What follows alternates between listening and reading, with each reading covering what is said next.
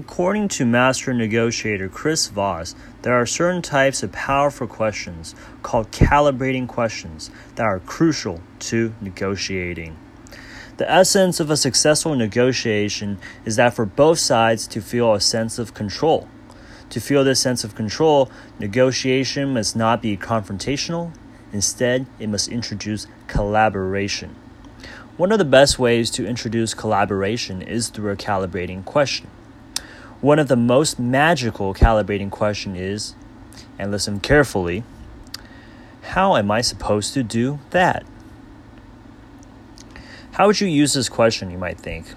Well, let's suppose that you offer a service, like uh, mm, selling cheese to restaurants, and a specific restaurant, a bad restaurant, hasn't paid you for months.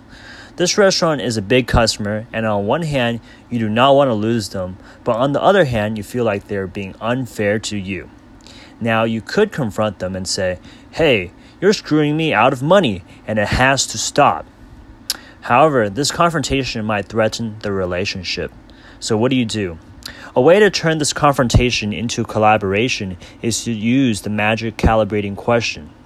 You get them on the phone, summarize the situation, which is that I haven't received proper payment for cheese for months, and it's getting hard to pay my employees. And ask them finally the calibrating question How am I supposed to do that? Most likely, they'll start problem solving with you in a calm way and figuring it out.